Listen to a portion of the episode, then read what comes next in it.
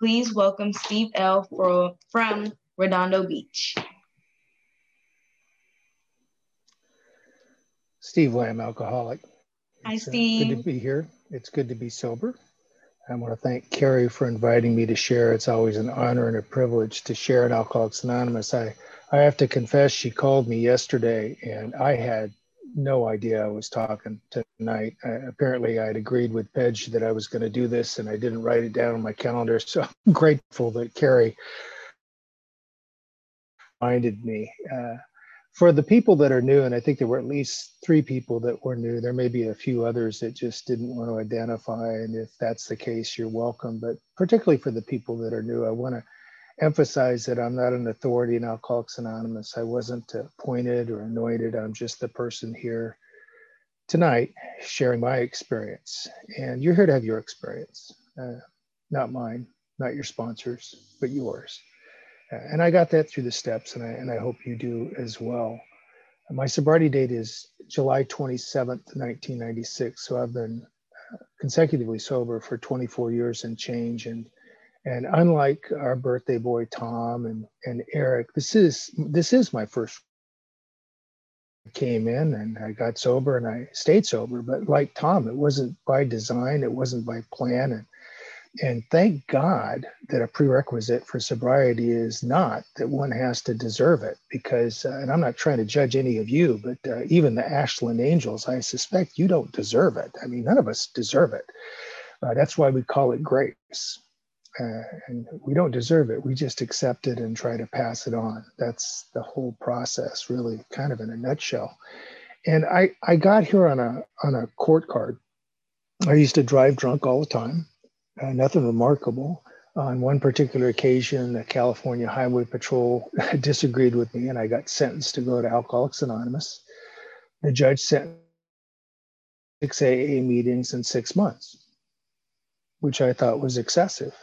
And I didn't really know much about Alcoholics Anonymous other than I had heard a vicious rumor that you're not supposed to drink in Alcoholics Anonymous. Well, I definitely don't want to go because I don't want to not drink.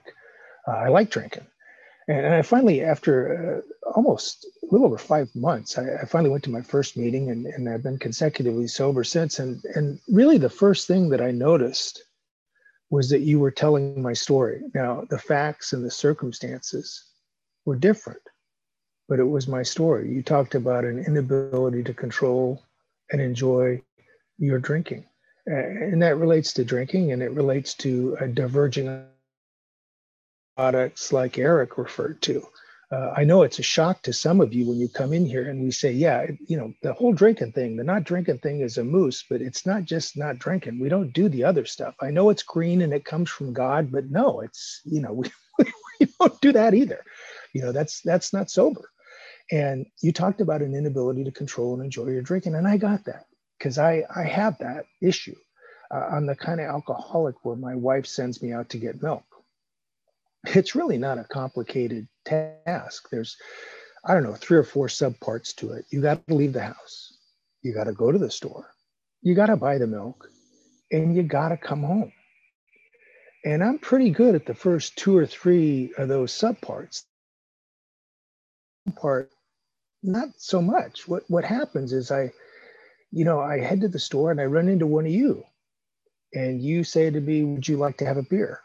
Well, what's the harm in having a beer? I mean, it's like a basic food group, right? You know what? I mean, it's just a beer, right? So we go have a beer, but I'm alcoholic and I have this allergic reaction to alcohol. So instead of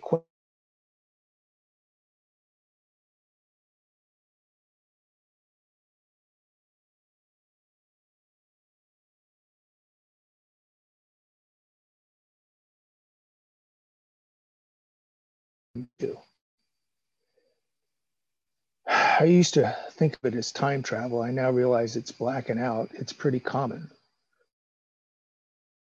I'm selfish and I'm not entirely inconsiderate. So I realize I got to go get the milk.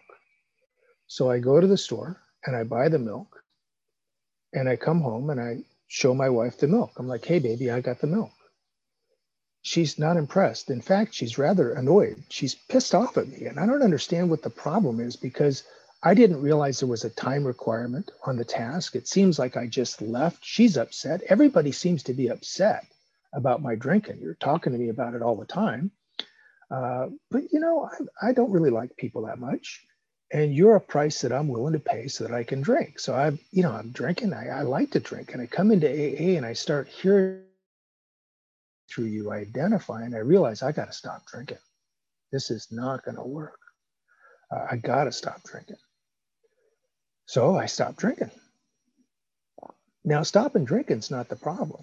It's staying stopped. That's the issue. And what happens is, in my mind, I'm thinking, I'm not drinking, I'm sober, I'm going to Alcoholics Anonymous, I'm going to meetings, this is what it's all about. And there are people in the meetings that are saying things like, you know, just don't drink and go to meetings. Meetings, meetings, meetings. Meeting makers make it. Now, there are other people that are going to the meetings that are saying things like, you know, you ought to get a sponsor, like Eric talked about, you got to work the steps, you know. But I'm not drinking. Okay, I don't want to overreact here. The last thing I want to do is get over sober, right? And there's other people in the meeting that are saying things to me like, you know, don't leave before the miracle.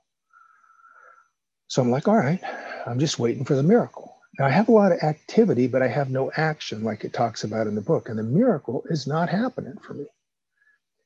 You know, people are talking about being restored to sanity, and I feel like I'm going nuts. Stark, rave, and sober. When I finally got a sponsor, my sponsor used to say I was like a dog on linoleum. There's a whole lot of motion, but there's no forward motion at all. It's just a lot of activity and flailing around on the floor. And I had about 100 days stark, rave, and sober, and I went on a business trip. I'm a trial lawyer by trade, and I went back to do some depositions back east. I was in Pittsburgh, Pennsylvania. I was supposed to be there all week. And I got done around midweek, and I go back to the hotel room. And in the hotel room, I have an honor bar. Now, I'm a newcomer. I don't have any honor, but they've given me this little mini fridge. I've got the key to it.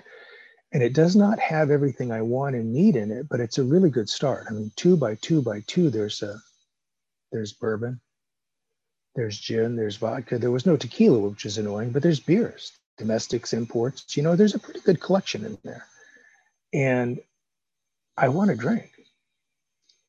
And I don't know if you've ever seen the movie Flight with Denzel Washington, but, you know, those little honor bars, they talk to you. It's talking to me. I'm talking to it. We're having a conversation. I'm opening and shutting the honor bar. I inventory just to be ready. I arrange the domestic, the imports. I'm getting nervous because I'm afraid that I'm going to drink. So I decide to distract myself, and I turn on the television, and I'm flipping back and forth between religious television and porno, religious television and porno. And I am getting confused as to who's doing what on what station. I realize that's an outside issue, so I'm not going to go into it, but I'm pretty confused, right? And for whatever reason, I don't drink. You can call it the dumb luck of the alcoholic. Norm Alp used to call it seconds and inches. I believe it's the grace of God, but I would never have used that term back then. And I love the big book, and I love the 12 and 12, but when I was new, my sponsor had me listen to a series of talks by a guy named Chuck Chamberlain. He passed away in the 80s. And he said, he did a retreat down in Palo Mesa, and they recorded it. And before he passed away in the 80s, one of his sponsees had it transcribed, and it's in a book. It's called A New Pair of Glasses. It's not conference-approved literature, you know, but it's one alcoholic story. And in this book, A New Pair of Glasses, that's by Chuck Chamberlain, or the talks are by Chuck Chamberlain, there's a drawing. There's only one drawing in the whole book. It's a really simple drawing. What Chuck does is he draws a circle, and he puts all the people, plants, and animals inside the circle of life. And then Chuck puts life, good, God, whatever your concept of a higher power is, inside the circle of life. And then outside the circle, sick man, and that's Chuck, and that's me. And because you're listening on a Sunday night, I'm going to assume that that's you, separate and apart. The 12 and 12 refers to it as anxious apartness. It's this feeling of separation that every alcoholic I've ever worked with has. It is the prime delusion, the grand delusion of every alcoholic. It is absolutely untrue. What Chuck does is he draws a thin line that he identifies as ego or conscious separation from God. So what keeps us out of the circle of life is this separation. In the 11th step, we're striving for conscious contact, but I'm new, I've got conscious separation. But the reality is, I'm in the circle of life. We're all in the circle of life. And the better reality is there's really not an edge to the circle, but I haven't worked the steps yet. So I haven't come to that realization. And I certainly haven't gotten to the point where I can demonstrate that, but I don't drink. And I fly home and I get up the next morning. And when I get up the next morning, I've got a plan. I've got a newcomer plan because I've had time to think on the plane. And I've developed a newcomer plan. And if you're new, I'm sure you have a newcomer plan. All newcomers have plans. And we think they're brilliant. We all think they're brilliant. I will tell you that my experience with newcomer plans is they're shrouded in an umbrella of stupidity that is overwhelmingly obvious to all members of Alcoholics Anonymous other than the developer of the newcomer plan. So if these newcomer plans, it's always a good idea to call somebody in Alcoholics Anonymous and just tell them. And after they stop laughing, you'll probably see how ridiculous your newcomer plan is. But I hadn't talked to anybody, and I'm going to execute this plan. And what I'm going to do is I was in the Army for 13 and a half years. And I'd gone through airborne school and ranger school and went through special forces selection and assessment. I served as a Green Beret for a number of years. Eventually, they sent me off to law school. And, you know, when I got out of the Army, I was a major. I had a top secret SCI clearance, which is sensitive compartmented information. And I'd acquired a number of things. I'd had some weapons and some demo, and I had 13 passports that were my photograph, but from different countries that I'd used in the military. And when I got out in 1993, I didn't turn this stuff back in. And I didn't even think of it as stealing it at the time. I just thought they might come in handy one day.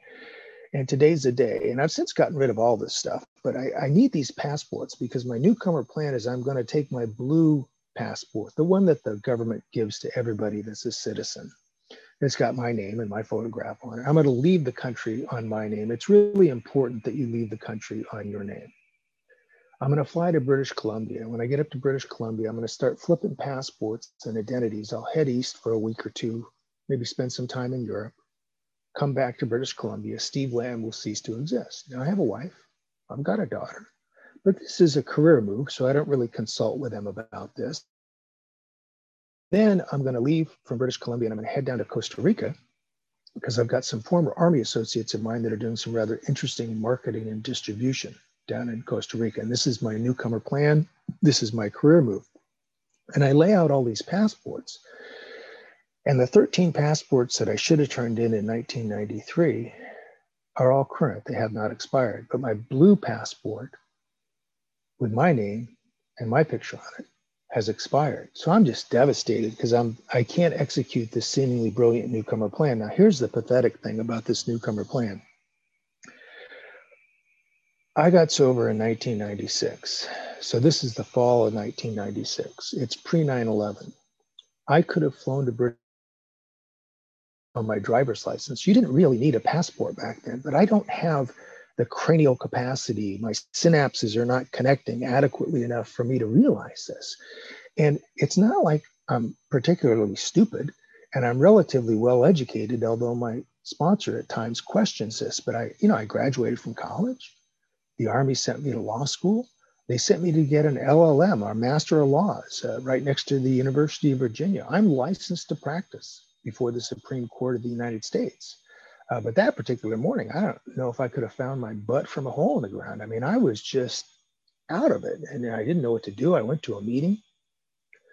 And at that meeting, I made the mistake of telling a guy that it seemed like people had been talking about getting, maybe I should get a sponsor. He immediately grabbed me, took me outside. He introduced me to a guy named Michael. He says, Michael, Steve, Michael, sponsor, sponsee, go with God. And he walks away laughing. And I'm thinking, this isn't funny. It's not even slightly amusing. I don't even know this guy. But he's all excited. Michael's all excited. And I didn't know this, but the guy that gave me to Michael was a guy named Jim, and Jim sponsored Michael. And for a long time, I thought that Jim was trying to help me. And since doing this for a while, I realized that's really not really what was going on. What was going on was Michael was coming up on 5 years. He was going through a difficult patch. Jim knew that. He saw me as a newcomer. He took me out to Michael and said, here, play with this. This will keep you distracted for a while. Because sponsees are a divine distraction. They get us out of self and they get us into God without us even knowing it, you know? So, you know, he tells me that I need to get my big book and my 12 and 12, and he wants me to read the very beginning of the big book, you know, through the very introductory stuff, you know, he wants me to read the preface and the forewords and through the doctor's opinion and make any notes. If I agree or disagree, if I've got questions, go ahead and write in the book. It's your book, you know, highlight it, note it, no problem. And then he wanted me to read the first chapter, step one, and the 12 and 12, show up at his house Monday night at 6:30, and we would discuss it. So I show up at Monday night, I got my books, I've done my homework, I'm ready, and I sit down, and he tells me a little bit about it. A little bit about myself to include my stupid cover plan. And then he says, okay, open your book, start reading. And I said, no, I did the work. I'm ready to discuss it. He goes, no, open it at the very beginning and start reading. I said, no, really, honestly, I read it. I'm ready to go through it. He goes, no, that's not how we're going to do it. We're going to read the book together. You're going to read maybe a sentence or two or a paragraph or two. We're going to talk about it. I'll read some, then you'll read some. We're going to go through the whole book this way. And I remember thinking, oh, God, this is pathetic. It's kind of tragic.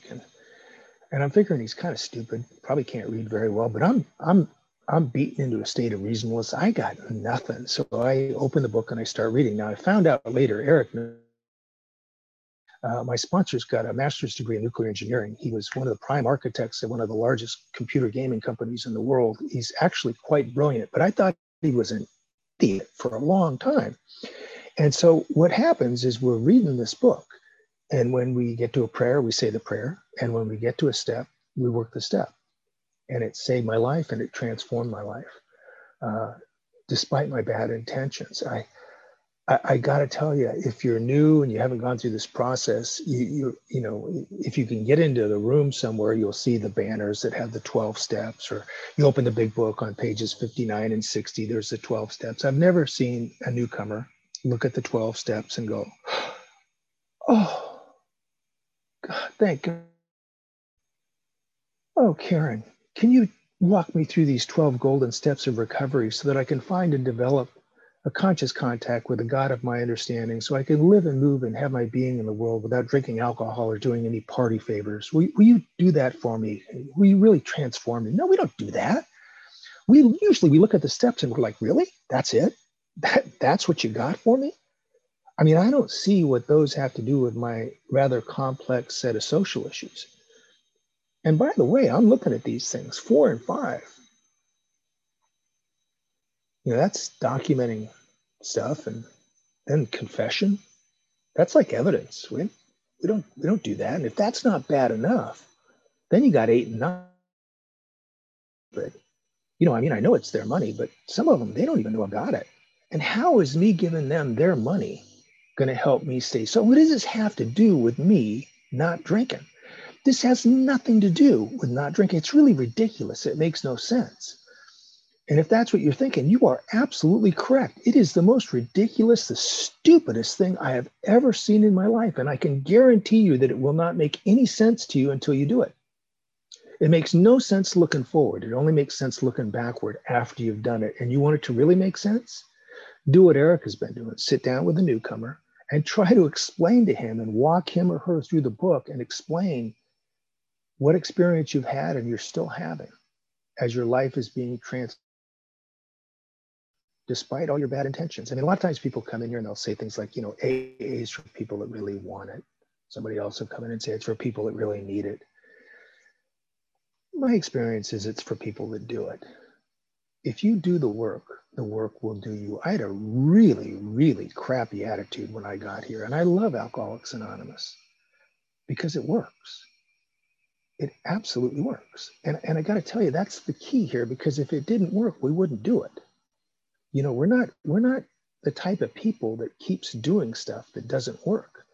Most of us are very, very suspicious of this process as we go through it. And we take certain actions that we don't believe. And it way we think. I mean, the thing that's so interesting about Alcoholics Anonymous is the book tells us, even though we spend a lot of time on the allergic aspect of alcoholism, the book tells us on page 23, the main problem of the alcoholic centers in the mind. But we don't think our way out of this. We take actions that we don't necessarily believe that changes the way we think and look at the world around us. It's this shift in perception that happens through taking action that doesn't make any sense until you go through the process. Now, particularly for the new people, I want to talk about some of the steps. I remember when I got to the fourth step, my sponsor took me to page 65. And if you knew, that's where the three columns are in the book. By the way, that's, whatever way your sponsor has you do the steps, that's the way you should do it. This is a lifelong process. I think it's more important to do a fourth step badly than to not do it at all. And I'm not telling you that this is the only way to do the fourth step, the better to do the fourth step. I'm just telling you that my sponsor realized that I'm a wordsmith, I'm a lawyer. And so he wanted me just to follow it the way it's outlined in the book. And he pointed out that on those three columns, they're kind of bullet points. It's not like a life story. There's not a lot of writing involved. You know, you got the first column, the person, the institution, or the principle. 2 or 3 words should suffice. Column is the cause. Again, 2 or 3 words should suffice. The third column is the condition or how it affects you. Is it self-esteem, pocketbook, security, ambition, personal relations, or sex relations? Just get that down on paper. And then he said, there's really not a fourth column. But if you look on page 67, it talks about referring back to our list. We're going to identify mistake, fault, and blame. These are what we call character defects: selfishness, self-centeredness, self-seeking, dishonesty. The 12 and 12 refers to what are sometimes referred to as the 7 deadly sins: pride, greed, lust, anger, gluttony, envy, sloth. Then the book talks a lot about fear. And also on 66 and over on 67, it refers to what sometimes is referred to as the prayer to the sick man. You know, am I unwilling to see this person as a child? Am I unwilling to ask God for patience, tolerance to this person? Am I unwilling to forgive this person? And then he gave me the instructions on the fear inventory and on the sexual conduct inventory, turned me loose. It said it should take me a couple weeks. I think it took me about 5 weeks, maybe 6 weeks, 2 weeks to think about it, 2 or 3 weeks to actually do it. The book's simple part is the written part, the instructions. They're really not that complicated. The not easy part is me and my ego, which tries to separate me from you and from God. But I finally showed up at my sponsor's house, and I'm going to read in my fifth step. And if you're new, even though we share in a general way, I'm going to tell you specifically the first person on my inventory, just so simple as can be. So first person on the inventory, column 1, my father. Second column, the cause, 2 words, deserted me. Now, like the book says, Michael's preparing to talk. He asked me some questions. I explained to him that I'm 4 or 5 years old. I'm growing up in Las Vegas, Nevada. It's early 60s. My father's in the Air Force, and he leaves. He goes to Southeast Asia. He doesn't die there, but he's a lot of years there. He does a few tours in the Air Force. He joins an outfit called Air America. He meets a Thai woman, Lienta, marries her, apparently before he divorces my mom. I've got a half-sister, Peck. I've never met Peck. Hardly spoken to my father in over 3 decades. I get sober when I'm 37. I'm writing this inventory when I'm 38. What does it affect? Everything. Self-esteem, pocketbook, security, ambition, personal relations, sex relations. I mean, other than that, everything is going pretty good. But it's a big one. My old grand sponsor was a guy named Scott Redmond. He would refer to this as a 5-bagger.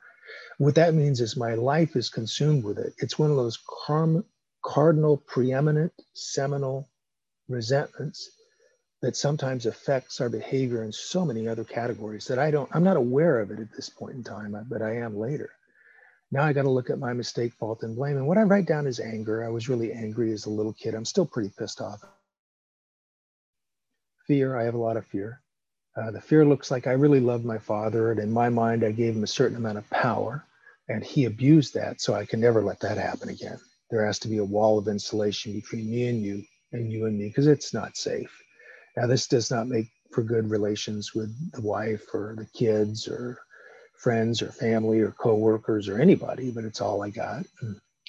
And then I'm unwilling to see my father as a child of God who could be spiritually sick. I'm unwilling to say the prayer of the sick man to him. I'm unwilling to forgive him. And I read this to Michael, and I'm getting ready to go on to the next person. Coincidentally, it's Mom.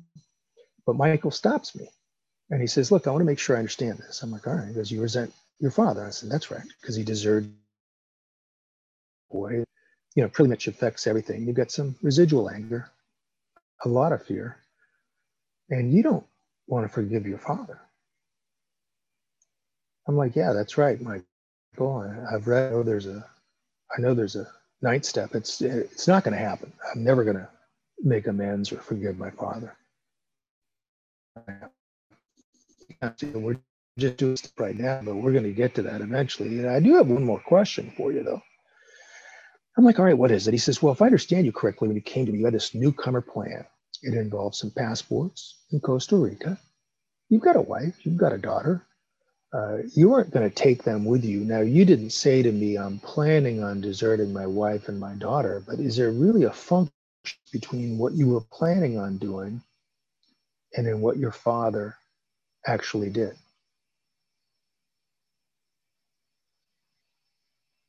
Well, that came out of left field.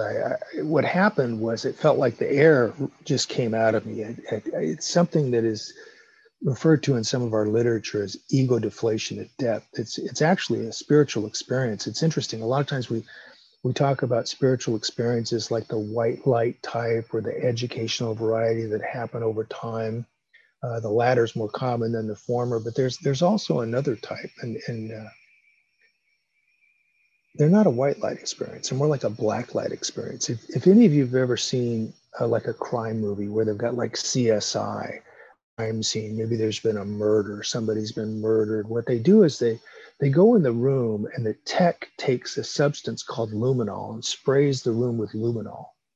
And then what they do is they turn off the lights and they turn on a black light that will reflect the luminol so that you can see the blood pattern for the evidence of the crime throughout the room. And what I had was like a blacklight experience. I mean, what happened was I had been shown that I had become the one thing I hated the most in life. I'd become my father. I had no idea, you know? I remember I put my head down and I muttered something like, Michael, if you look at it that way, and if you're new, that's one of the reasons why we admit in the fifth step, we admit to God, to ourselves, human being, the exact nature of our wrongs, because I, in and of myself, can't see these things. I need someone, in this case, my sponsor, to hold a mirror up to me to reflect me back to me, because I can't see what I've become. Now, again, this is not a happy occasion. I get through the rest of the inventory. I go home, like it says on the bottom of 75. I get quiet. I review what I've done. I flip the page to 76. That's where 6 and 7 are. 6 is, there's a lot to 6 and 7, but you know, the first time I did it was rather surface level swipe, and 6 is a lot about willingness and 7 is a lot about humility. I have very little of either, but I'm moving on to do this 8-step list. Okay, and Michael wants me to do the list of the people that I've to and the proposed amends, because he doesn't trust me apparently. So I go to pull out this list, and I notice on page 76 it says, we made a list of those who we'd harmed and need to make amends to. We made it when we did step 4. Well, hell, if I'd have known that, I'd have never put my father on the list. So I took his ass right off the list, because he's not going to be on the list, right? So I take him off the list. I got this list. I show up to Michael's house. He says, let me see the list. I show him the list. He says, your father's not on the list. I'm like, you're damn right he's not on the list. I told you he wasn't going to be on the list. He says, well, do you think you're any better than your father? I'm like, no, I got that, Michael, but that's not particularly helpful. He says, well, look, you know, a lot of times at the end of the meeting, we say this thing called the Lord's Prayer. What do you think of that? I'm like, it's a perfect problems prayer. He says, well, you know, there's a clause in there. It goes like this: forgive us our trespasses as we forgive those who trespass against us. What do you think that means? Look, I think it's a damn trick question. It's a spiritual truth. It's a maxim. I'm not stupid. I understand what it means. He goes, well, do you agree with it? I said, yeah, I see how that, I got it. I agree. He goes, well, are you willing to do it? No, not in relation to my father. Absolutely not. He takes me to page 99 in the 12 and 12. What's referred to as the prayer of St. Francis or the 11 step prayer. It is through forgiving that we are forgiven. Yeah, I see how that works. I got it. Are you willing to do it? Absolutely not. He said, well, look, step 6 and step 8 are a lot about willingness. Are you willing to pray for the willingness? Okay, you pray, I'll pray. In the meantime, start going out making amends. So I go out, I start making amends. I start paying back some of the money. I make amends to the wife. I'm back in the big bed. I don't quite have the crossover privileges that I think I deserve, but things are going better. I get into this active 10-step process. I'm trying to make amends promptly. I'm reviewing my day like it says on the top of 86, and I'm doing this evening review. I'm doing it again in the morning. I'm praying, I'm meditating. I'm trying to get into contact with this thing that I don't understand. And I'm trying to practice the principles in all my affairs. In step 12, apparently I'm carrying the message. Guys are coming to me. They're asking me to sponsor them. I'm taking them through the book. They're getting sober. They're taking cakes. They're starting to sponsor other guys. This goes on for a few years, but I am not making them. This goes on for a few years.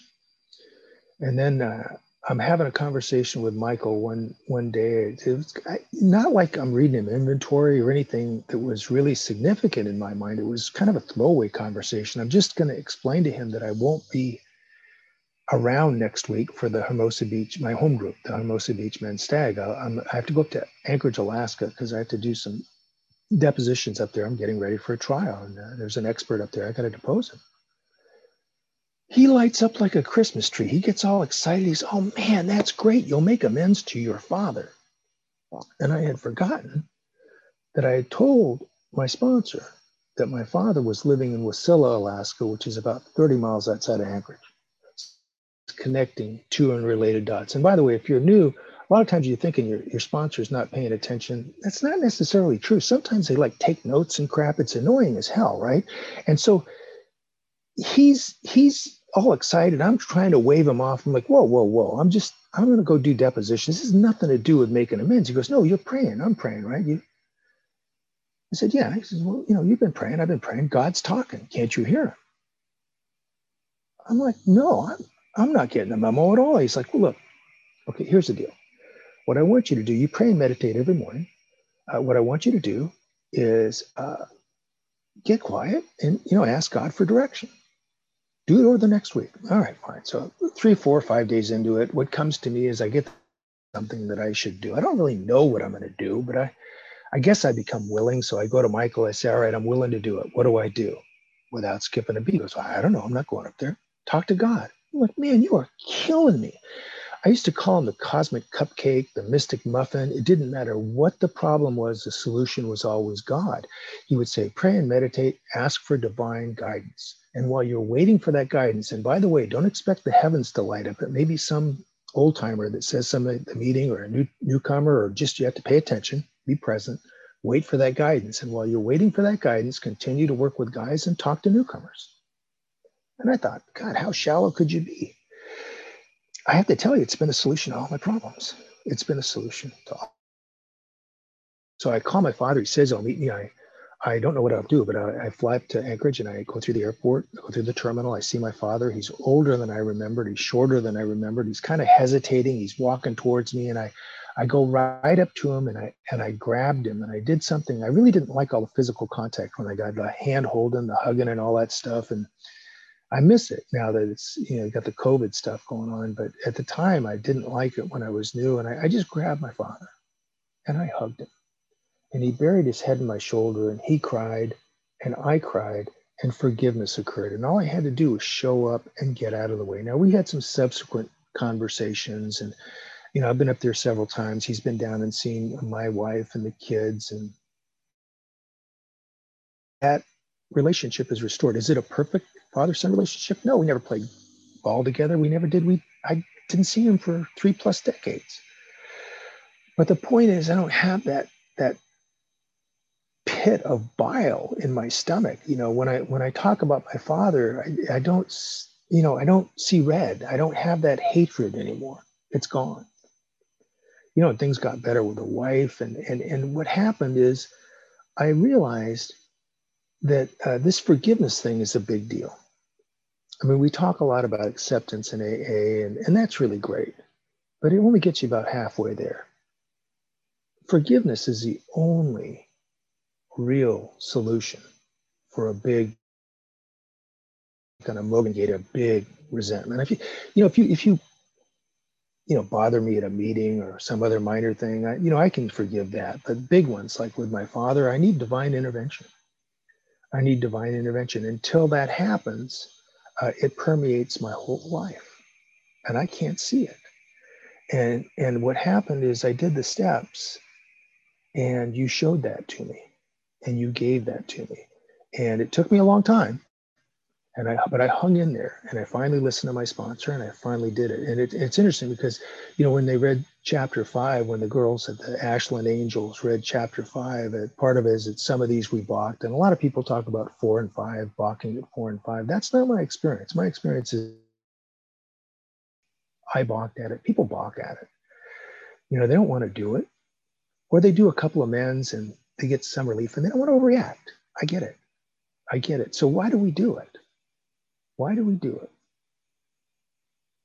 the 11th step prayer says, Lord, make me a channel. Now, the religious version of that is, Lord, make me an instrument. Now, I can wield an instrument. I can hit you over the head with an instrument. And for years, I would have liked to have had an instrument, like a stick that I could whack the sponsees I have upside the head to get their attention. I wouldn't want to hurt them. I'd want it to be padded.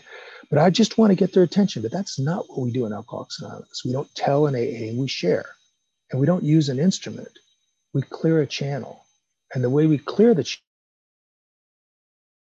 and if we don't clear the channel, then whatever it is, he, she, or it, whatever you want to call this higher power, can't come through. Now, how do I know this works? I know this works because a little over 4 years ago, I got shot. Now, I've been shot before. When I was in the Army, I got kind of clipped. It was a mere flesh wound. But this time when I got shot in 2016 in May, it was pretty significant. I was up in Badger, California, which is right outside of Sequoia National Park. It's a beautiful rustic area. Lovely. Saturday morning, I'd had breakfast. I'm back in my cabin. I'm sitting on my bed, minding my own business, not bothering anybody. And the guy upstairs from me decided it would be a really good time to clear his Glock 9. Which is ordinarily not a problem. But what happened is when he pulled the slide back to eject a round, he forgot to release the magazine. So when he released the slide again, he actually jacked around into the chamber. He pointed it to the floor that he was on, which was the ceiling above me, and he discharged the weapon. The round went through the ceiling above me, and it entered right above my heart, passed within millimeters of my heart, and it buried itself in my sternum. Now, I will tell you, this will get your attention. And we talk a lot about serenity in Alcoholics Anonymous, but I must confess the first word out of my mouth was a rather shortened version of fire truck, and I yelped it. And the guy from upstairs comes running downstairs, and he sees me. He says, well, I said, you shot me. That's what happened. And he starts freaking out because I got this towel on my chest. I'm bleeding. He's freaking out. He's very upset. And then a really peculiar thing happened. I started trying to calm him down. Now, I must tell you, this happened right before my 20th AA birthday. And I don't know what your idea of a justified resentment is, but getting shot ought to qualify.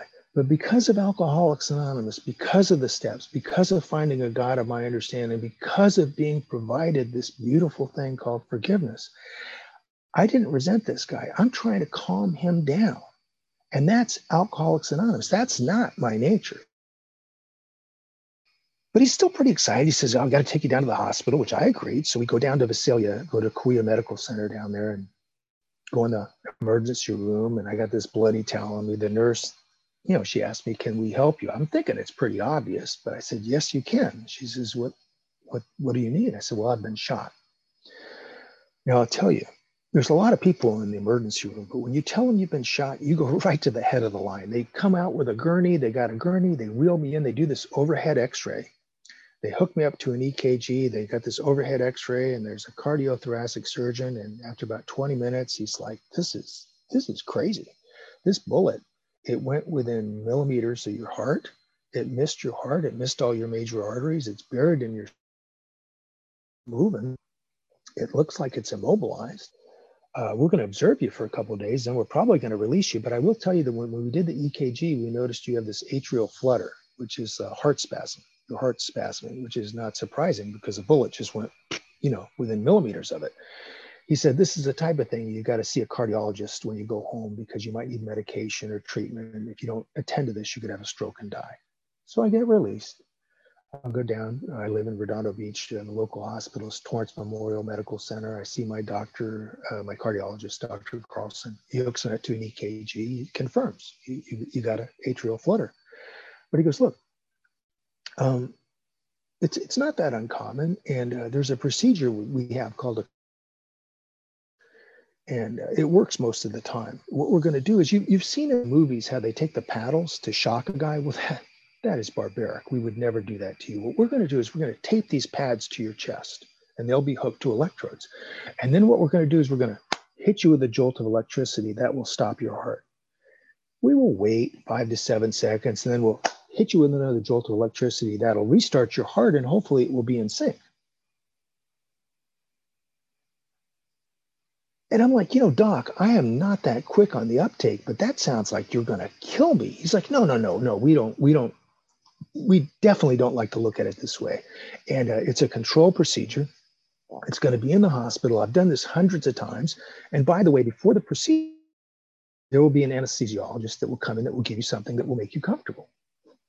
So I'm alcoholic. I go from you're going to kill me to I'm going to get comfortable. And it's not that I haven't been comfortable in the 20 or so years that I've been in AA, but I haven't been that kind of comfortable in 20 years. And I'm figuring this is a free pass. My sponsor will be cool with this. I'm like, doc, sign me up. Let's do this thing. Okay, right? So a few weeks later, I'm in the hospital. I got the IV in me. I got the pads taped to my chest. Dr. Carlson's here. The anesthesiologist walks in. He's got a syringe of comfortable. And because I'm alcoholic, I am watching him all the way across the room. He gets in front of me and leans over to make some small talk. And the next thing I know, Dr. Carlson's leaning over me. He's like, how you doing?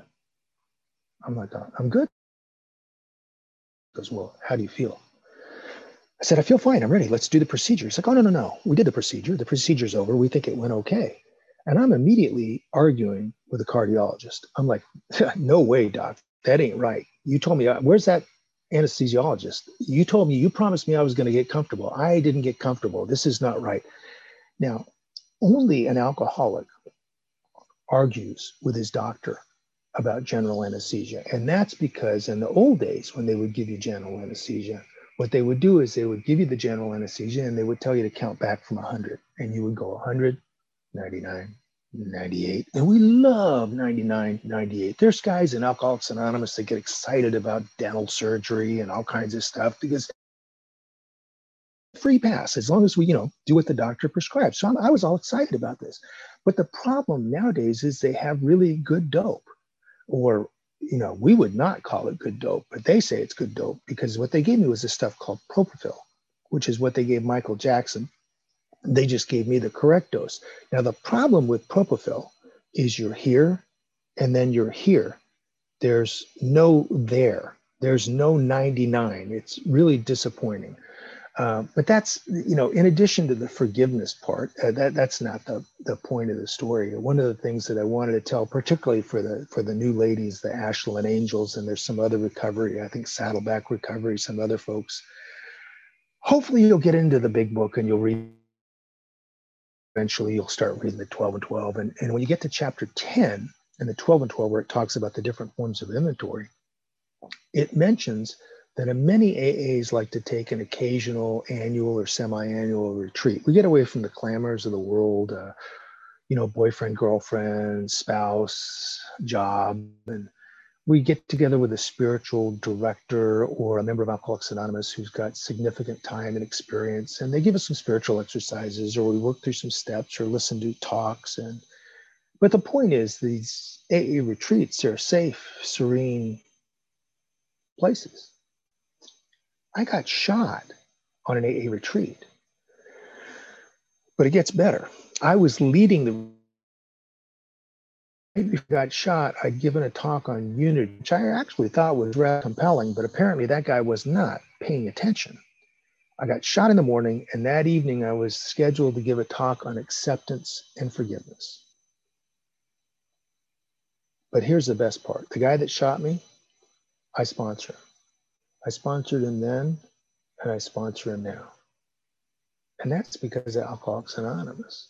You know, Eric's sponsor, Bill C., likes to say that when we come into Alcoholics Anonymous, we take off the clown suit, which is true. We do.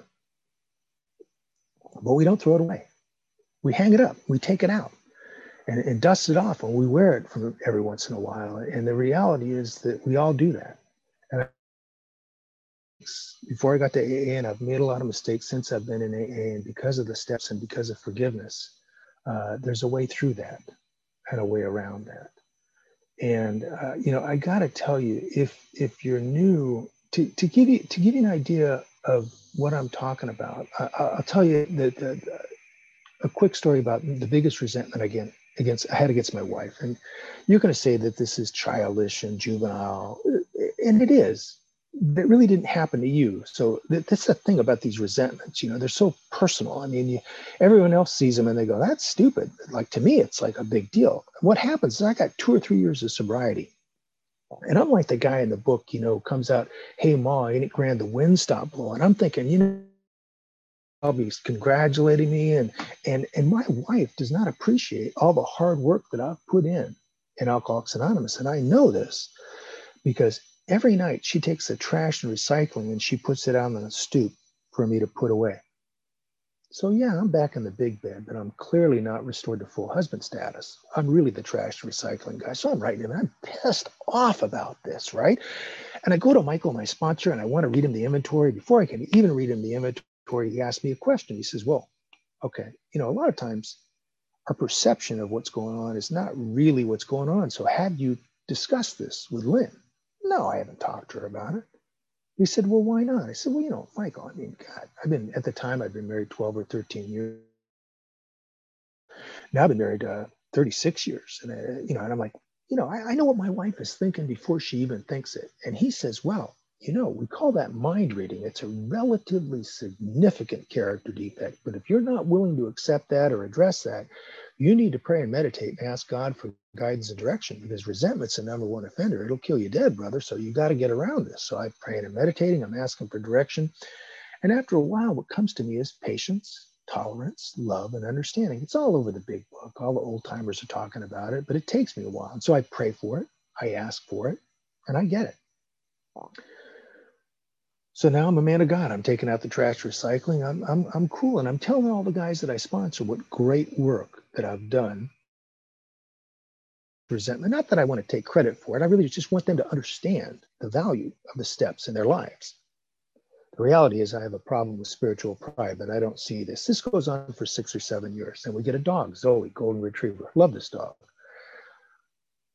I take her out for walks. She just passed away this year, but when I would take her out for walks in the morning, she would poop. I would put it in a bag. I would throw it in the trash. And on nights that I would go to a meeting, like tonight, if I was actually physically going to the meeting, you know, down in Laguna Niguel, my wife would let the dog out. She would poop. My wife would put it in a bag, but did she throw it away?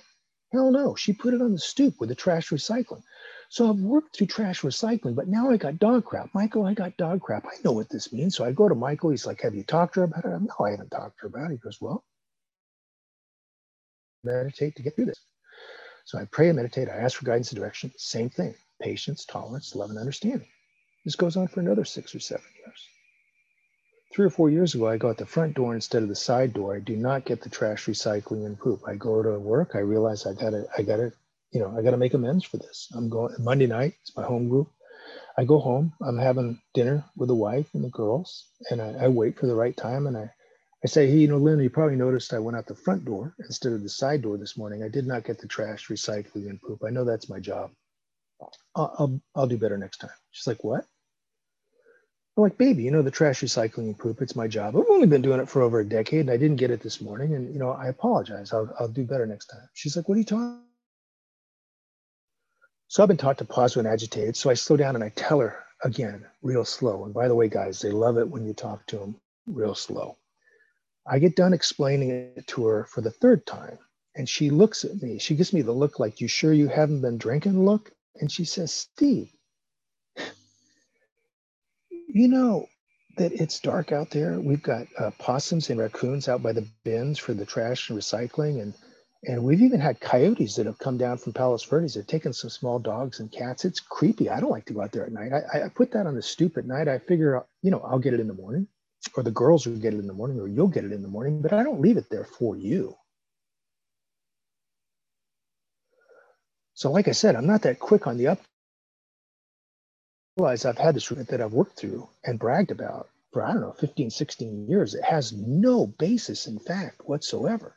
So because I'm so spiritual, I look at my wife, I go, love you, babe. I got to go because I can't talk to her about this. I got to go to my home group. I got to talk to my sponsor and Bill C. because they'll know how to comfort me, right? Hell no, they think it's hilarious. They take me around to all the new guys. They want me to explain. Don't miss any details. Tell them what it's like to be 15 years sober in Alcoholics Anonymous and act like a jackass. And I got to tell you, that's been my experience. And I remember my sponsor was laughing. You know, he's like, you know, there's good news and bad news. I'm like, okay, what's the bad news? He goes, well, the bad news is it never ends. I'm like, okay, great. What's the good news? Well, the good news that never ends, but there's always something to do, and there's always somebody to do it with. And that's why we have sponsors in Alcoholics Anonymous. So if you haven't done that yet, I really encourage you to do that. Thank you so much for having me here tonight.